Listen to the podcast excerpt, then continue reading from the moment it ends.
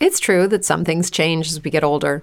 But if you're a woman over 40 and you're dealing with insomnia, brain fog, moodiness, and weight gain, you don't have to accept it as just another part of aging. And with MIDI Health, you can get help and stop pushing through it alone. The experts at MIDI understand that all these symptoms can be connected to the hormonal changes that happen around menopause, and MIDI can help you feel more like yourself again. Many healthcare providers aren't trained to treat or even recognize menopause symptoms. MIDI clinicians are menopause experts. They're dedicated to providing safe, effective, FDA approved solutions for dozens of hormonal symptoms, not just hot flashes. Most importantly, they're covered by insurance. 91% of MIDI patients get relief from symptoms within just two months. You deserve to feel great. Book your virtual visit today at joinmidi.com.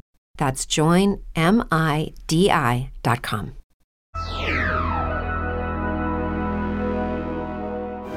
Benvenuti e bentrovati a skytg 24 Economia, 45 minuti insieme per parlare dei principali temi economici di giornata. Oggi ci concentreremo, non parleremo unicamente, ma ci concentreremo molto sul piano nazionale di ripresa e resilienza. Lo faremo con il commissario straordinario per la ricostruzione del sisma del 2016 di Fratelli d'Italia, Guido Castelli, che salutiamo tu subito e ringraziamo per essere con noi. Ben trovato. Buon pomeriggio, grazie dell'invito. Siamo anche con il responsabile riforme PNRR della segreteria del Partito Democratico, Alessandro Alfieri, ben trovato. Ben trovati. Con il direttore di PNRR Lab della SDA eh, Bocconi, Carlo Altomonte. Buon pomeriggio a tutti. Buon pomeriggio a lei Altomonte. E altro professore, eh, lui è presidente di Nomisma Energia, Davide Tabarelli. Grazie, grazie, buonasera perché non mancheremo almeno in un momento iniziale di parlare anche dell'impatto, per esempio, sulle politiche energetiche, sul costo del petrolio, di quanto sta avvenendo tra Gaza, Cisgiordania ed Israele. A questo proposito, breve recap delle notizie economiche con maggior impatto sulla nostra economia, sicuramente quanto sta avvenendo in Israele, eh, lo Stato di Israele sta assediando in questo momento Gaza, stop a cibo, acqua, luce e benzina.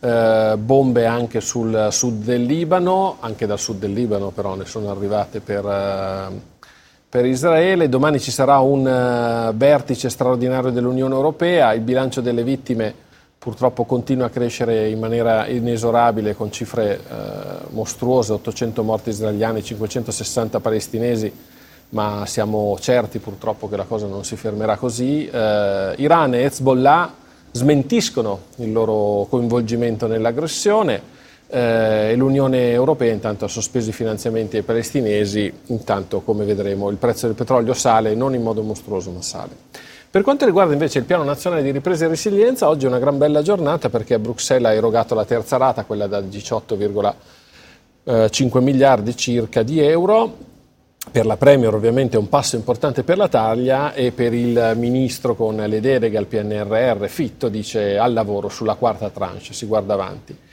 E poi per chiudere c'è il Nobel per l'economia fresco fresco a Claudia Golding, che è una studiosa del gender gap americana, 77enne di Harvard. C'è uno sciopero a singhiozzo per uh, i trasporti e uno sciopero dei sindacati di base eh, a Roma e in altre otto città e c'è purtroppo il buco nell'ozono, è stato diciamo, rimisurato, rimane enorme, tre volte il Brasile, parliamo di 26 milioni di chilometri quadrati. Iniziamo però da, dall'impatto che eh, ciò che sta avvenendo eh, in Medio Oriente potrebbe avere sul eh, costo dei carburanti e non solo e sulla economia di tutto il mondo. Lorenzo Borga.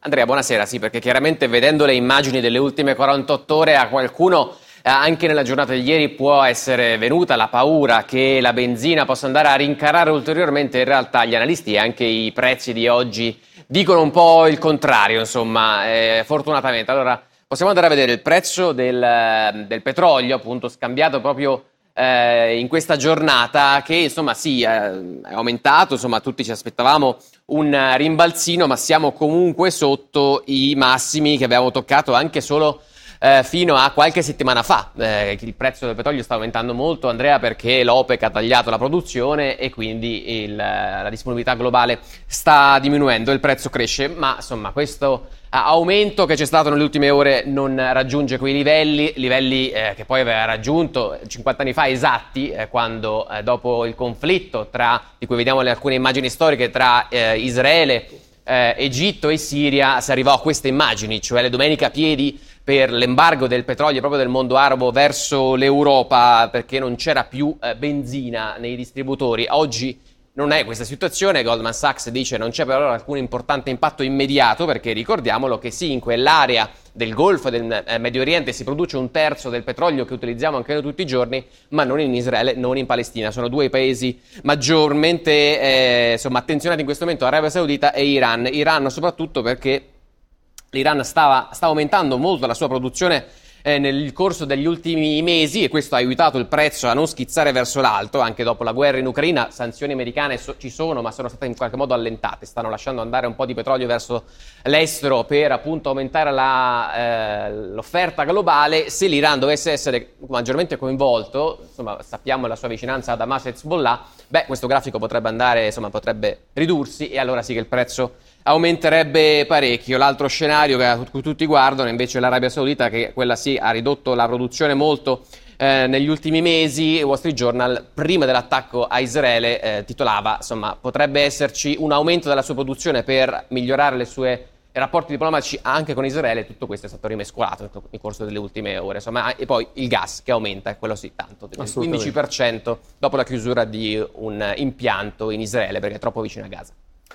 Grazie Lorenzo. Allora, come ricordava Lorenzo Borga, eh, lo scenario che eh, fa più paura è quello degli anni 70, ha ricordato che non è lì che si produce, che si estrae petrolio, non era lì però nemmeno negli anni 70, fu però frutto di un embargo per un grande coinvolgimento dei paesi arabi che al momento non si può del tutto escludere o no. Tabarelli, le chiedo quale potrebbe essere diciamo, l'impatto di quanto sta avvenendo e uno scenario negli anni 70 quanto si sente diciamo, nella possibilità di scartarlo?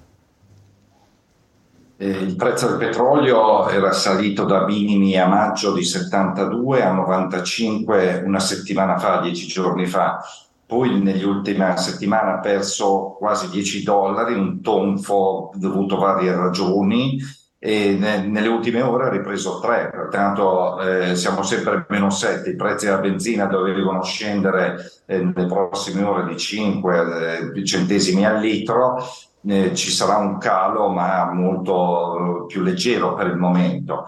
Lo scenario tipo anni 70 è da escludere per il momento, è estremamente improbabile perché a differenza da loro questa volta l'Arabia Saudita è con noi, l'Arabia Saudita era uno degli artefici dell'attacco eh, dell'esercito arabo, decisa l'embargo contro gli Stati Uniti e l'Olanda subito dopo lo scoppio della guerra. Adesso vuole fare la pace con Israele Tuttavia c'è un problema, eh, come ovviamente sempre in questa zona, Hamas ha preso dei soldi o delle armi da qualcun altro certo. e i sospetti, per quanto non sia una prova, puntano verso l'Iran.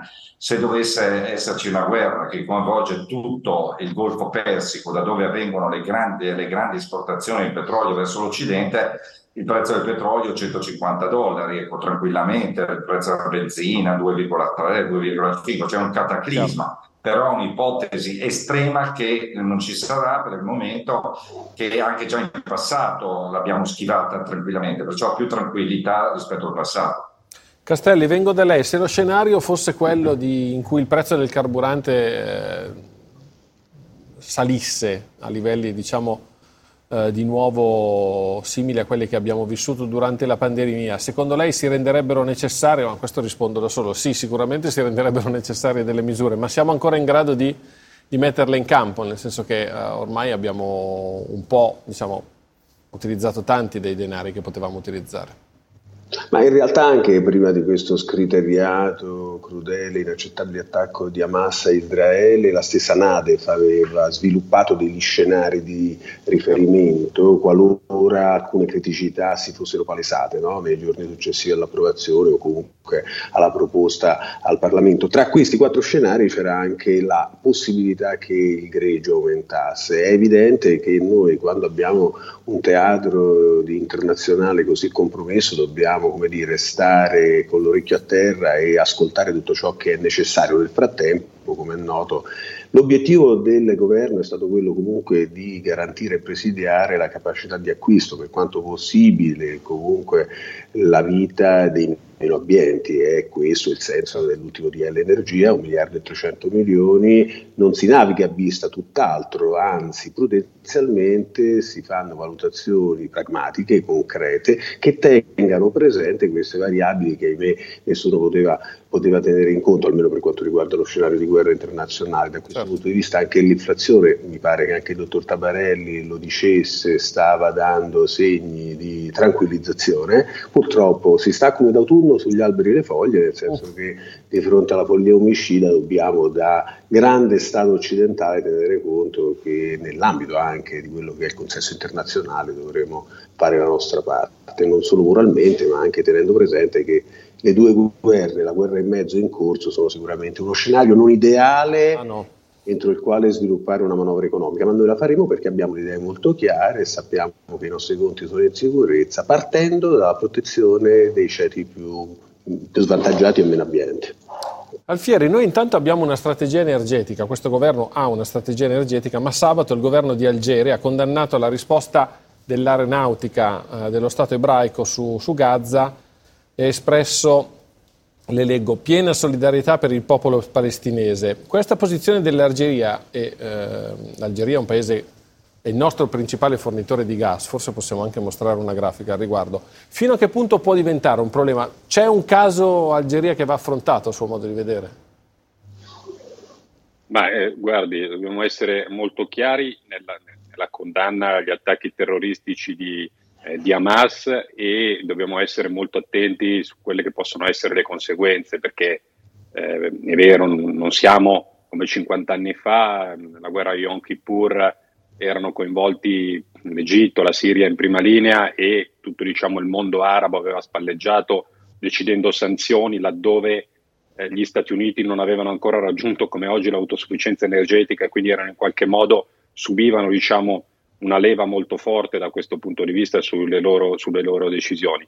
Però noi siamo in una, oggi siamo in una situazione, seppure eh, bisogna incrociare le dita e mettere in campo tutte le iniziative diplomatiche per evitare che le parole di Netanyahu, oggi messo alle corde al, al proprio interno, e certo. se non riuscirà a mettere in campo un governo di unità nazionale sarà sotto pressione, la, la reazione sarà molto molto forte, bisogna capire se si limiterà a Gaza o come ha fatto intendere possa rivolgersi anche ai cosiddetti proxy e, e in particolare guardando alla, all'Iran. Lì sì sarebbe un rischio di estimilizzazione di cui oggi non possiamo neanche immaginare le conseguenze e, e, e, bisogna lavorare per evitare questo. Dopodiché noi dipendiamo, fino a poco tempo fa dipendevamo eh, dal punto di vista energetico, in particolare del gas, dalla, dalla, dalla Russia, dall'Algeria dalla, dall'Azerbaigian, dalla Russia in modo preponderante. Diminuendo abbiamo aumentato la nostra esposizione nei confronti di Algeria ed Azerbaijan.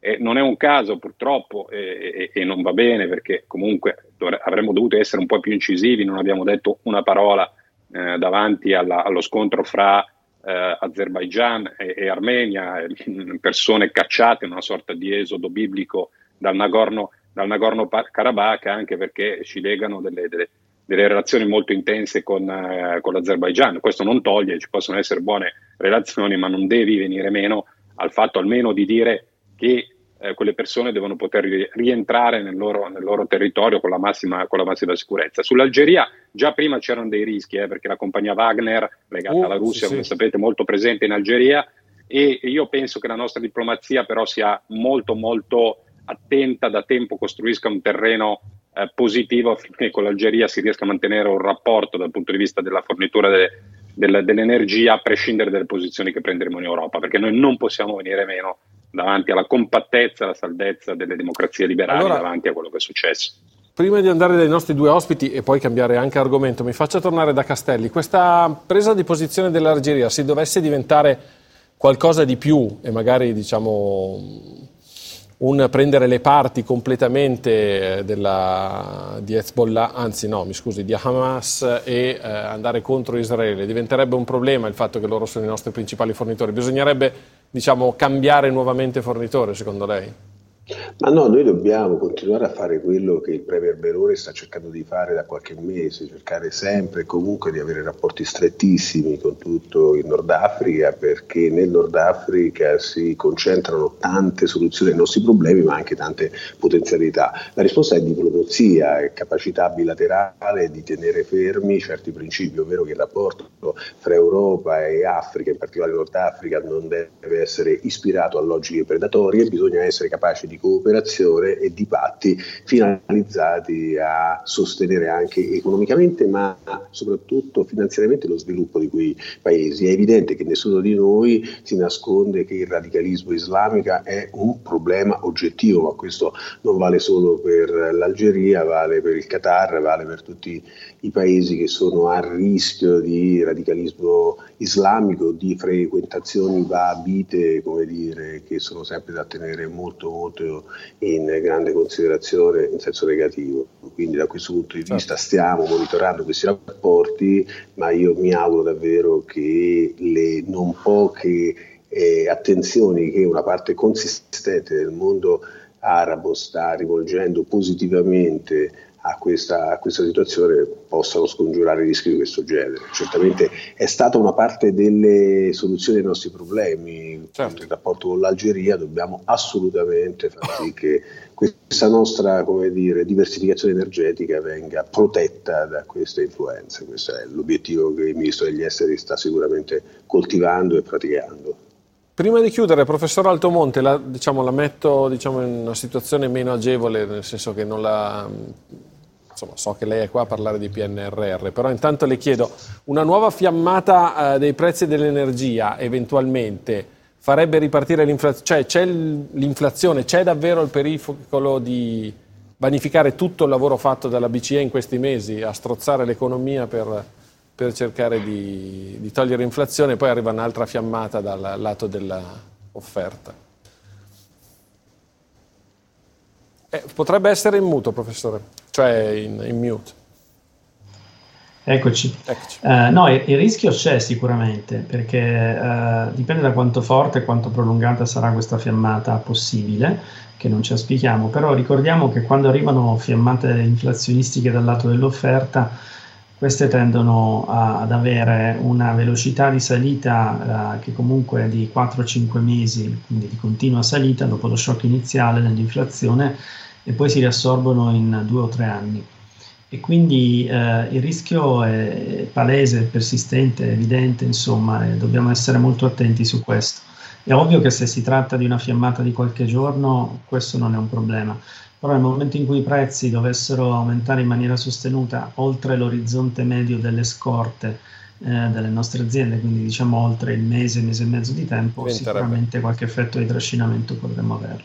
Tabarelli, prima di ringraziarla e salutarla, in caso di escalation, che potrebbe coinvolgere anche tutto il Medio Oriente, diciamo una buona fetta, quello che ha detto anche lei, nel momento in cui l'Iran, che per ora si è dissociato da quanto avvenuto, eh, dovesse risultare coinvolto, la nostra strategia per la sicurezza energetica, anche alla luce di quello che hanno dichiarato appunto in Algeria, che ho ricordato prima, andrebbe rimessa in discussione, dovrebbe essere rimessa in discussione?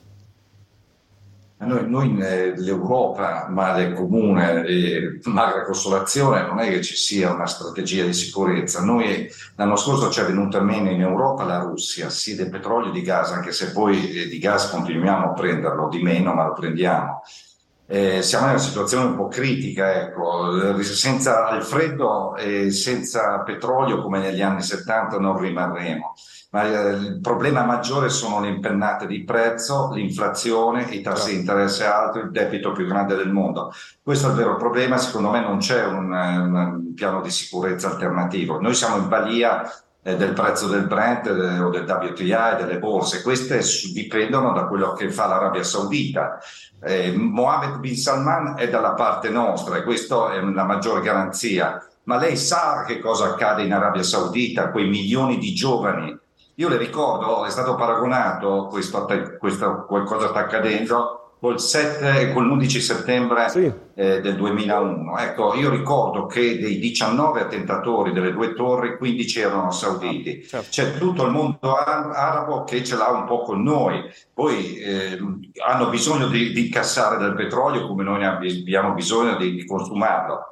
Però la situazione non è così semplice come può sembrare e sicuramente non è la soluzione solo le rinnovabili. Mi scusi questo sassolino che mi tolgo non è elegante però, mi scusi. Sì, anche perché non c'è, diciamo, Realacci o chi per lui a, a risponderle, esatto. comunque arriverà la risposta via Whatsapp e gliela mando. Um, io la saluto e la ringrazio, Tabarelli, e passo, come detto, al piano nazionale di ripresa e resilienza, perché oggi è una buona giornata da questo punto di vista. È arrivata la ter- ci aspettavamo che arrivasse, però erano mesi, poi prima o poi eh, mi sembrerebbe anche sbagliato non festeggiare il fatto che è arrivata dopo essermi lamentato per mesi che non arrivava. Quindi sono arrivati questi soldi, buona notizia. Castelli, eh, però, perché c'è un però, eh, faccio con lei, diciamo, perché lei ha anche una lunga esperienza nell'amministrazione comunale.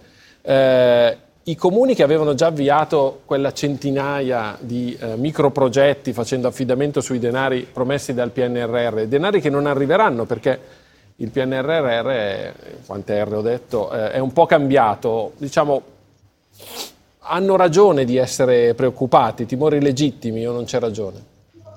No, non sono legittimi, o meglio, temere per le proprie finanze per un sindaco è doveroso, ma questo timore non è fondato proprio per le ragioni che hanno guidato la mano del ministro Fitto in questi dieci mesi per eh, l'ottenimento della terza rata, rata che finalmente oggi ci siamo visti liquidare. Perché abbiamo ritardato di dieci mesi? Perché evidentemente rispetto a quelle che erano le verifiche, le valutazioni della Commissione dell'Europa, alcune cose, alcuni obiettivi non erano in sintonia con quanto previsto e prescritto in materia di PNRR. Quindi l'ottimo lavoro riconosciuto anche dal Presidente Mattarella di Fitto è stato quello di cucire, scuscire e fare in modo che si potesse, salvo una piccola correzione, farci riconoscere ciò che oggi ci consente di dire che siamo arrivati al 44% delle liquidazioni in favore del sistema Italia. Qual è il ragionamento che Fitto correttamente ha fatto con tutti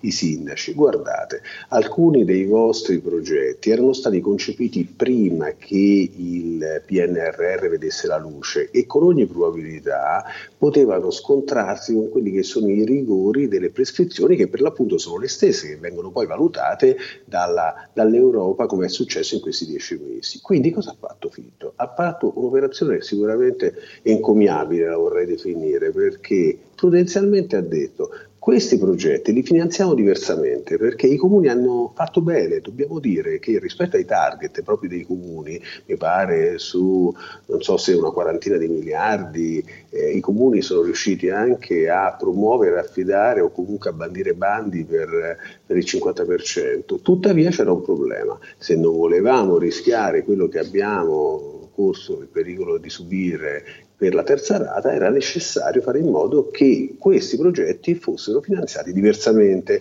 I comuni, tra l'altro, hanno borbottato, ma mi pare che abbiano capito da questo punto di vista, giustamente i comuni chiedono garanzie sulla provvista finanziaria che deve dare continuità a progetti, eh, ma queste risorse ci saranno, il eh, ministro Fitto si è impegnato a individuarlo e nei prossimi mesi questo accadrà e quindi credo che sia nell'interesse collettivo e generale evitare rischi perché non è il momento di di temere. Lei si sente di tranquillizzare i suoi ex colleghi? Assolutamente, assolutamente. Non siamo autoresionisti perché sarebbe un grave errore. Sì, a parte che molti di quei sindaci vengono, sono del, diciamo, di partiti che appartengono all'attuale maggioranza. Certo. Ma poi lei sa come la penso, sono la rete robusta del paese, certo. quindi la qualità di questi progetti non, non, non la conosciamo per intero. Certo è che molti di questi erano cosiddetti progetti sponda, ovvero progetti che erano stati magari depositati stati nei cassetti sono stati allora. utilizzati per finanziare, essere finanziati dal PNRR, ma siamo sicuri ad esempio che tutti questi progetti rispettino il DSNH, ovvero il principio della necessità che i progetti stessi non arrechino danni significativi all'ambiente. Ecco, per questa ragione Fitto intelligentemente allora. e doverosamente ha fatto questa scelta. Io che ho il monitor di servizio ho visto qualche sorriso amaro da parte di Alfieri, allora andiamo subito a rendergliene, diciamo, a chiedergliene conto. Prego. Come ha fatto il sindaco, Steli sa benissimo che ci sono i progetti che sono in fasi diverse di attuazione. Fitto è intervenuto con il bazooka tagliando 14 miliardi, sottolineo 14 miliardi di progetti per, per gli enti locali. Bisognava intervenire invece piuttosto col bazooka sul bisturi, perché come sa benissimo Castelli, molti progetti, penso ai piani urbani integrati, molti progetti di rigenerazione urbana, o hanno già aggiudicato i lavori, in alcuni casi firmati i contratti, in alcuni casi rivisto i prezzi delle materie prime, in alcuni casi aperti i cantieri. Mi raccontava l'altro giorno Giorgio Gori, sindaco di Bergamo, in alcuni casi conclusi quei progetti. E dico, se c'era il problema, e c'è in alcuni casi, perché è evidente che c'è, soprattutto sui progetti più piccoli con problemi di certificazione, alcuni erano in ritardo, rischiavamo di non stare dentro la scadenza del 2026. Bene, individuiamo quei progetti che erano a rischio, ma non la stragrande maggioranza che era già in fase avanzata. Noi a questo punto rischiamo, ma su progetti anche simbolici, le vele di Scampia a, a, a Napoli, Manfredi giustamente dice quello è un progetto non solo importante perché vado a riqualificare una periferia, ma perché è lo Stato che torna a esserci laddove si era prima ritirato, con un segnale molto forte, oppure a Bari, sindaco di Bari, col Parco della Rinascita, che fa un progetto di rigenerazione urbana là dove c'era la Fibronit, che era la fabbrica dell'amianto, detta fabbrica della morte. Allora noi rischiamo di dare un messaggio sbagliato, bisogna intervenire subito dicendo quali sono le fonti alternative, ancora Fitto non l'ha detto, e quindi la preoccupazione degli amministratori locali di destra e di sinistra sta salendo. Aggiungo che con i fondi di sviluppo e coesione, che sono vincolati l'80% al sud, io voglio capire nel centro-nord come andiamo a rifinanziarli, perché non basta quella piccola parte del 20% destinata alla, alle regioni. E poi il governo ha fatto una cosa che è un po' irresponsabile, ha scaricato sui presidenti delle regioni, tanto che anche i presidenti del centrodestra si sono preoccupati, la responsabilità di decidere se mandare avanti o meno progetti del PNRR con i soldi del Fondo di Sviluppo e Coesione. Così il mio amico Stefano Bonaccini, presidente della regione Emilia-Romagna, si trova a dover avere davanti il sindaco Lepore che gli dice ah, mi devi mandare avanti questo progetto di riqualificazione delle mie periferie. Allo stesso tempo c'ha la sindaca di, di Riolo che ha il progetto di risistemazione dopo l'alluvione certo, deve del, scegliere del territorio e si mette in contrasto delle, delle, delle, dei progetti che devono essere entrambi finanziati. Quindi certo. Titto deve fare chiarezza da questo punto di vista perché rischia di alimentare un'insicurezza tra gli amministratori locali che è palpabile, allora, può essere derubricata. Castelli, io torno subito da lei, però prima intanto perché ha alzato la mano, voi non l'avete visto, ma ha chiesto la parola al professor eh, Altomonti e poi perché volevo sapere se tutta questa riscrittura del PNRR, eh, a volte anche diciamo, sono cambiate tante cose, basta pensare al prezzo delle materie prime, però se tutta questa riscrittura non rischia di snaturarlo, a lei? Ma allora, eh, il primo punto è che questa riscrittura intanto deve essere approvata da Bruxelles. Noi abbiamo mandato una proposta di rimodulazione che ha il senso logico che ci raccontava Castelli prima, cioè quei progetti che sappiamo già non riuscirebbero a essere fatti con la logica del PNRR, non de- non, li finanziamo lo stesso, ma li finanziamo su altre fonti di finanziamento e siccome il PNRR lavora con una logica di cassa di tiraggio di cassa, è importante, come ricordava Alfieri, che eh, ci siano certezze nel momento in cui i progetti vengono bloccati perché finisce la cassa dei comuni eh, sulle modalità di finanziamento alternativo. Tuttavia è evidente che siamo in un periodo di vacazio perché da un lato questi sono fondi tecnicamente ancora iscritti al PNRR da un punto di vista amministrativo finché la Commissione europea non avalla questa rimodulazione. Dall'altra parte, evidentemente, essendo iscritti già sul capitolo di spesa dello Stato, difficilmente potranno essere iscritti su un altro capitolo di spesa dello Stato, okay. da cui diciamo questo, eh, questo buco che potrebbe anche essere colmato nel momento in cui noi, eh, le amministrazioni, non decidano parte di questi lavori di affidarli in una logica diciamo pubblico-privata, a quel punto l'impresa affidataria, sfruttando le norme del codice dei contratti, metto qui sul tavolo una soluzione possibile, eh, sfruttando le norme del nuovo codice dei contratti, le imprese affidatarie potrebbero tranquillamente andare in banca su questo affido e farsi finanziare con una logica di finanza ponte. Quindi volendo la soluzione si trova. Il punto chiave però è capire se la Commissione europea ci dice che va bene. La Commissione europea sui 16 miliardi, 15.8 rimodulati al PNRR al momento non si è espressa, ma sta andando a vedere come pensiamo di spenderli. Siccome andiamo a spenderli su Repower EU eh, da una parte, ma anche su incentivi e su un bonus di nuovo edilizio eh, e su un bonus di riqualificazione energetica per le imprese, quello che la Commissione europea ci sta dicendo è io voglio sapere esattamente che tipo diciamo, di spese volete fare, perché se come col super bonus precedente andate a comprare di nuovo caldaia a gas, probabilmente io eh, non me lo faccio rifare il gioco. Allora, per cui c'è anche questo tema da, da tenere diciamo, sotto controllo. Noi a breve ci colleghiamo, lo dico anche per lui che ci sta ascoltando, con Moria Longo del Sole 24 Ore, però volevo eh, dare la possibilità prima a Castelli di rispondere alle critiche, entrambe costruttive, che le sono arrivate sia dal Fieri che da Altomonte. Prego. Ma io mi rendo conto che siamo in una fase di transizione in cui è necessario dare certezze nel rispetto delle regole di contabilità, garantire la provvista finanziaria che è necessario per far luogo a tutti quegli investimenti che erano in corso. Noi ce ne rendiamo particolarmente conto. Io credo che sia stato il senso di responsabilità quello che ha indotto il governo a dire stop, cambiamo e rimoduliamo quello che è necessario, perché il rischio di andare a sbattere nel 2026 è altissimo, con il rischio che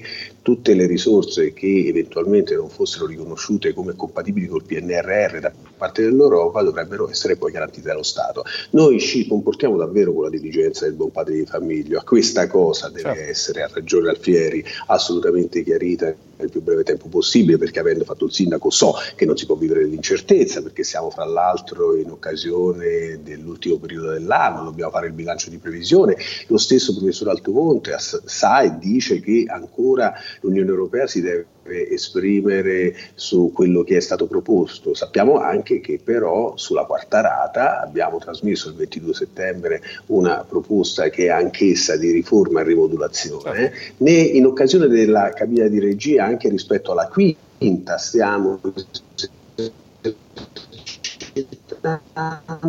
Qualche problema con il collegamento di Castelli? Adesso lo... orientata. Perché abbiamo Meglio? Meglio. Meglio ora?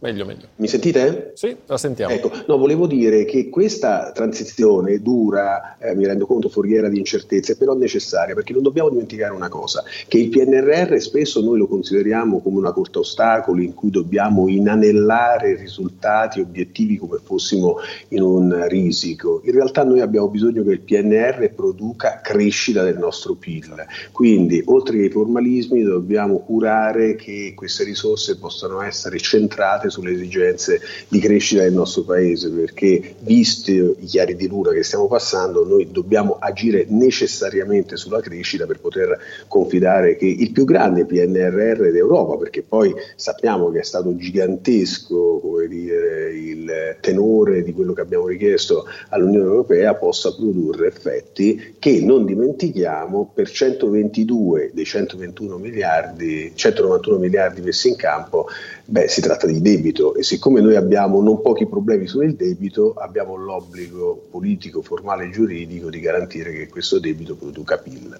Chiaro. Ricordiamo debito ad un tasso già prestabilito e basso. Allora, Però, eh, su, eh, torno subito da lei perché volevo fare un'altra domanda invece riguardante più diciamo, il suo attuale ruolo che assomiglia diciamo, fo- altri fondi, quelli del PNC. Prima però eh, Moria Longo, sole 24 ore per sapere un po' come sono andati i mercati, ehm, un po' anche il perché però. A te Moria? Non ti sentiamo, però di, questo non è un collegamento Skype, quindi potrebbe essere un problema nostro. Adesso eh, chiedo alla regia audio se eh, possiamo ovviare al fatto che um, Moria Longo non si senta. Prego Moria, proviamo di nuovo. No, ancora nulla. Niente, vi dico io che... Allora, Maria faccio io. Allora, o, o, leggo il labiale oppure quello che posso dire è che abbiamo chiuso più o meno a 0,5 eh, punti percentuali eh, in negativo. Poi dopo se riusciamo a riprendere il collegamento torno. Castelli, allora avevamo detto sul PNRR i ritardi insomma li abbiamo raccontati e, e li conosciamo eh, e li abbiamo anche accumulati. Qual è invece lo stato di attuazione del PNC nel centro Italia? Il PNC è il piano nazionale complementare per il sisma.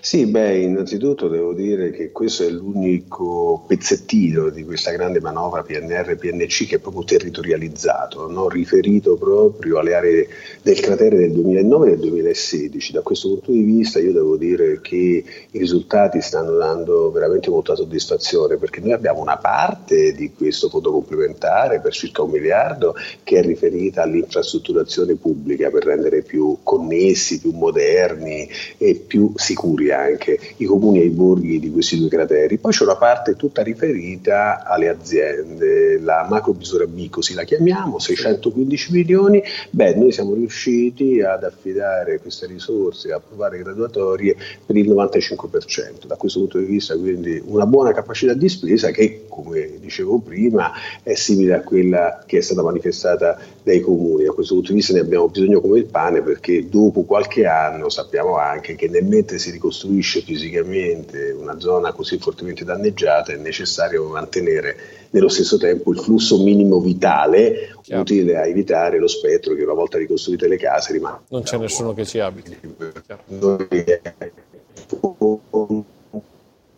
Però devo dire che a fronte di circa 600 milioni messi in campo abbiamo avuto proposte richieste da quindi c'è vita nel cratere come dico io.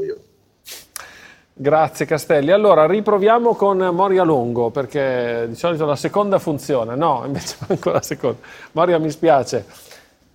E, um, mi sono capito male con, uh, con la regia. Uh, Castelli, brevemente, anzi no, perché mi sembra anche scorretto. Alfieri, super bonus. Uh, Castelli dice che quella del super bonus è stata un'occasione persa. È d'accordo con lui? Poi ci facciamo spiegare anche da lui perché lo dice. Eh, guardi, il dibattito su questo ormai eh, sono riempiti i convegni. Lo stesso Draghi, come, come, sa bene, quando è arrivato il governo voleva provare a, a ricalibrare una a eh, misura il cui tiraggio è stato molto maggiore rispetto a quello che ci si, eh, ci si aspettava. Ora eh, bisogna provare a tenere due esigenze. Il fatto che è chiaro che non è più sostenibile, soprattutto alla luce di alcuni eh, passaggi dovremo, con cui dovremo fare i conti, con le nuove regole del patto di stabilità, però allo stesso tempo ci sono delle aspettative che sono state in qualche modo innalzate da tutti i governi, compreso l'ultimo, perché nell'ultima legge di, di bilancio è stata fatta l'ultima proroga e quindi dobbiamo provare a trovare una soluzione di buon senso che non penalizzi i cittadini che in buona fede hanno fatto degli, degli affidamenti da questo punto di vista. Ecco perché io sono anche preoccupato nel momento in cui tu sposti 14 miliardi dagli enti locali su molti progetti che stavano andando avanti, su Repower EU, e lì dentro prevedi più di 4 miliardi di, di, di bonus, di eco bonus, di andare a, a negoziarlo bene con la Commissione europea e di eh, evitare appunto di ripetere errori che già sono stati, sì, sì, sono stati fatti. Immagino che appena leggono eco bonus o super bonus anche in Unione Europea eh, sì, vengono i capelli. Vuole grande prudenza e trovare una soluzione complessiva. Io ho apprezzato, devo dire, le, le parole di responsabilità della, di, di, Castelli perché in maniera molto pacata ha anche ammesso alcune alcune difficoltà, però questo deve essere un progetto, il PNRR bipartisan, perché è un'occasione di sviluppo e crescita certo. di tutto il territorio, sarebbe un'occasione persa se noi non la sfruttassimo nel migliore dei modi. Ecco. Allora, eh, torno subito da Altomonte anche da Castelli. Prima faccio un altro tentativo. Non penso che sia bastato questo tempo a far virare, anche perché erano chiuse le borse in positivo, però si sa mai. A te, Moria, proviamoci. No, non hanno girato, hanno chiuso in negativo le borse. Il motivo, stavo provando a dire prima, è legato ovviamente a quello che è successo in Israele, a questa guerra, a questi attacchi che ci sono stati nel weekend e il mercato ha reagito nella maniera canonica quando scoppiano crisi geopolitiche così gravi. Dall'altro le borse sono scese, Milano ha perso circa mezzo punto percentuale, Francoforte 0,6, Parigi mezzo punto anche quella. Eh, sono scese ma non tantissimo come vediamo perché alcuni settori sono scesi, soprattutto i titoli ciclici, quelli legati al ciclo economico economico, eh, i titoli legati ai viaggi, invece altri titoli sono saliti, per esempio quelli legati alla difesa come Leonardo in Italia o quelli legati all'energia, quindi le due cose hanno compensato e le borse in generale sono scese ma non tantissimo. Poi c'è stata una fuga verso diciamo, beni rifugio, quindi l'oro è salito, è salito il dollaro, è salito eh, il franco svizzero, sono saliti, ci sono stati acquisti sui titoli di Stato come quelli americani o i Bund tedeschi, tant'è vero che lo spread con i BTP purtroppo si è riallargato a 207 punti base. E poi ci sono stati acquisti e quindi rialzo del petrolio e del prezzo del gas, entrambi di circa il 4%. Ecco, perché ci sono stati questi movimenti che non sono così eclatanti? Perché il mercato ha grandissime incertezze, soprattutto sul fronte energetico. Da un lato il mercato teme che possa succedere quello che accadde esattamente 50 anni fa con la guerra del Kippur, quando ci fu l'embargo energetico, la crisi energetica e così via. In realtà oggi la situazione è molto diversa, il mercato lo sa, sa che un embargo petrolifero è molto più difficile che ci sia, ci saranno tensioni sul petrolio ma non così gravi, si teme un po' più per il gas, perché non solo oggi l'Israele ha bloccato l'estrazione da un impianto di Chevron, ma soprattutto il mercato inizia a guardare con una certa apprensione all'Algeria e qua c'è il paradosso, perché l'Europa e l'Italia in prima fila ha, si è emancipata dal gas russo affidandosi molto al gas algerino, da cui oggi prendiamo circa il 40% del gas. Peccato che l'Algeria abbia, abbia appoggiato Hamas e quindi c'è una grande incertezza, incertezza che resta sui mercati, vedremo come andrà nei prossimi giorni.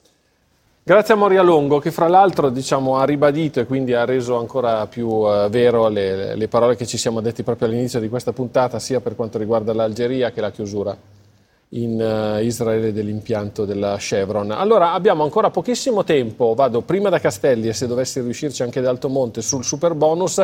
Prima di tutto uh, Castelli le chiedo perché un'occasione sprecata?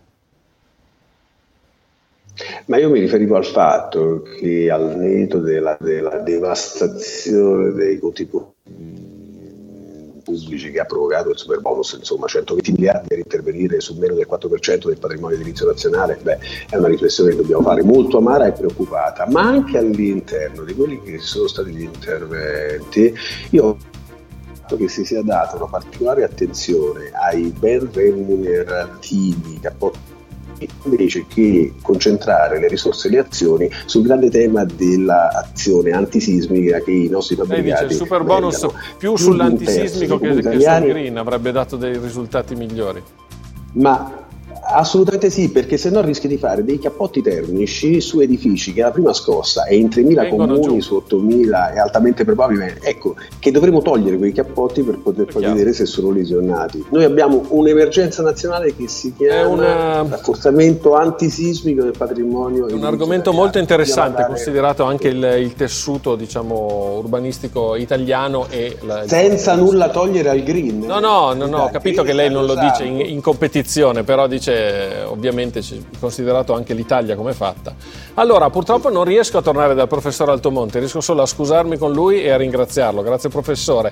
Ringrazio anche eh, Guido Castelli, Alessandro Alfieri, tutti voi che ci avete seguito anche oggi. Do la linea al telegiornale, Grazie. l'appuntamento domani alle 17.15 con SkyTG24 Economia.